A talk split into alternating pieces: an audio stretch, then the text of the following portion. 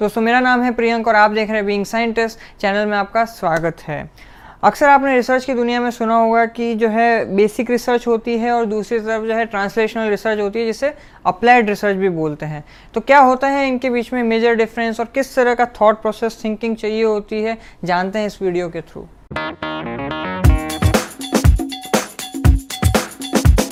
Basic research है, वो होता है डिस्कवरी ओरिएंटेड यानी कि कुछ खोजने से रिलेवेंट होता है और जो ट्रांसलेशनल रिसर्च है, वो जो है कुछ एप्लीकेशन बेस्ड होता है, कुछ प्रोडक्ट ओरिएंटेड होता है, कुछ इन्वेंशन ओरिएंटेड होता है, कुछ मेथड निकालने से रिलेवेंट होता है।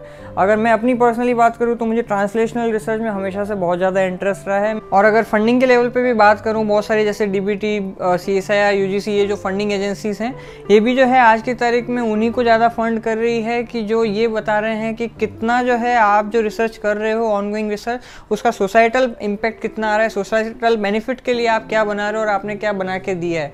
तो गवर्नमेंट ऑफ़ इंडिया भी जो है एक तरह से उन्हीं लोगों को ज़्यादा सपोर्ट कर रही है जो कि एक तरह से ट्रांसलेशनल रिसर्च कर रहे हैं अप्लाइड रिसर्च कर रहे हैं। Because they want to see कि भाई हम अगर आपको एक साल का इतने करोड़ रुपीज़ आपको दे रहे हैं तो फिर आप वापस जो है सोसाइटी को किस तरह से बेनिफिट कर रहे हो, उससे क्या फ़ायदा होने वाला है सोसाइटी के लेवल पर तो नाउ द गवर्नमेंट वॉन्ट्स की जो बेसिक रिसर्च कर रहे हैं, उन्हीं को किस तरह से मोटिवेट किया जाए, उन्हीं को किस तरह से ट्रांसलेशनल रिसर्च के लिए किया जाए, क्योंकि जिसने बेसिक रिसर्च कर रखी है, जिसको फंडामेंटल्स पता है उस, अपनी फ़ील्ड के ही इज़ द बेस्ट गाय जो कि वापस आगे जाके कोई प्रोडक्ट भी बना के दे सकता है। तो government wants to promote that kind of environment in our country तो क्या इससे हमें ये समझना चाहिए कि बेसिक रिसर्च का कोई वैल्यू नहीं है, सिर्फ़ ट्रांसलेशनल रिसर्च ही होना चाहिए?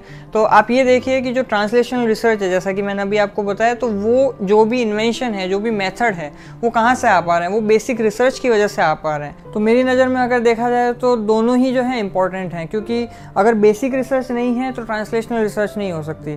फॉर एग्ज़ाम्पल अगर न्यूटन के लॉ जो है, वो एक तरह से बेसिक रिसर्च है। अगर वो ही ना हो तो आज हम कभी जो है रॉकेट कभी ऊपर छोड़ ही नहीं पाएँगे। मतलब ऊपर जो आसमान में रॉकेट जा पा रहे हैं, वो किस वजह से? क्योंकि बेसिक रिसर्च चाहिए। इसी तरह से और भी बहुत सारी चीज़ें हैं माइक्रोस्कोप वगैरह है तो किस वजह से? क्योंकि उसके पीछे बेसिक रिसर्च कर रखी है कि ऑप्टिक्स के प्रिंसिपल समझ रखे। हैं तो बेसिक रिसर्च का अपना इंपॉर्टेंस है ट्रांसलेशनल रिसर्च का अपना इंपॉर्टेंस है but only thing I want to say कि they should go hand in hand यानी कि ये पैरेलल चलनी चाहिए। लेकिन राइट नाउ अभी हमारे एकेडमिक्स में क्या होता है कि ज़्यादा से ज़्यादा जो फोकस है, वो प्रोडक्ट डेवलपमेंट पे नहीं होता, कोई टेक्नोलॉजी बनाने पे नहीं होता, ज़्यादा से ज़्यादा फोकस होता है, वो बेसिक साइंस पे होता है। एक्सप्लोरेटरी साइंस पे होता है, कुछ खोजने के लेवल पे होता है, ना कि कुछ प्रोडक्ट बनाने के लेवल पे। और जो प्रोडक्ट बनाने का जो मेजर काम है, जो ट्रांसलेशनल साइंस है, वो कर रही होती है इंडस्ट्रीज़ वो बेसिक साइंस बहुत रेयरली या बहुत कम कर रही होती है। और ये तो हम जानते ही हैं कि कभी भी एकेडमिया और इंडस्ट्री का जो कोलेब्रेशन है it's such a rare thing in our country ये बहुत कम होता है, बाहर के देशों में होता है, पर हमारे देश में तो नहीं होता है। कई लोगों को ये हो सकता है कि क्या इस रिसर्च का कोई एंड है कि ये चलती ही रहती है, और मैं ये कहता हूँ कि ये हमेशा चलती रहती है, भले वो बेसिक रिसर्च हो या ट्रांसलेशनल रिसर्च क्योंकि आप ऐसे देखिए कि बेसिक रिसर्च क्या है? डिस्कवरी ओरिएंटेड के फॉर एग्जांपल आप जो है यहाँ से एन एच एट से निकले हैं तो दिल्ली से एन एच एट से निकल रहे हैं। तो वहाँ का जो रास्ता है, और मान लीजिए कि जयपुर जो है वो अभी तक एक्सप्लोर नहीं है, एक हाइपोथेटिकल चीज़ मैं आपको बता रहा हूँ। तो वो जो रास्ता जा रहा है, गुड़गांव से होते हुए कहीं पर कहीं रास्ता जा रहा है तो डिस्कवरी क्या है कि भाई ये रास्ता कहाँ की ओर जा रहा है? हो सकता है वो अलवर ले जाए, हो सकता है जयपुर ले जाए, हो सकता है वो रेवाड़ी ले जाए, कहीं भी ले जाए यू नेवर नो तो ये हुआ डिस्कवरी ओरिएंटेड और जैसे ही मान लो आप पहुँच भी गए कहीं पे लेट से जयपुर में पहुँच गए तो फिर वहाँ दस रास्ते और निकल जाएँगे, कोई जोधपुर की तरफ़ जा रहा होगा, कोई बीकानेर की तरफ़, कोई पाली की तरफ़, कोई कहाँ कहाँ कहाँ अलग अलग जो है डिस्ट्रिक्ट के अंदर जा रहा होगा। तो इस तरह से जो है, एक तरह से बेसिक रिसर्च का कोई एंड नहीं है। ऑन द सिमिलर नोट जो ट्रांसलेशनल रिसर्च है उसका भी कोई एंड नहीं है क्योंकि मान लो आप जैसे मैंने बताया प्रोडक्ट ओरिएंटेड होता है और आपने एक प्रोडक्ट बनाया तो वहीं पे जर्नी थोड़ी ख़त्म हो जाती है।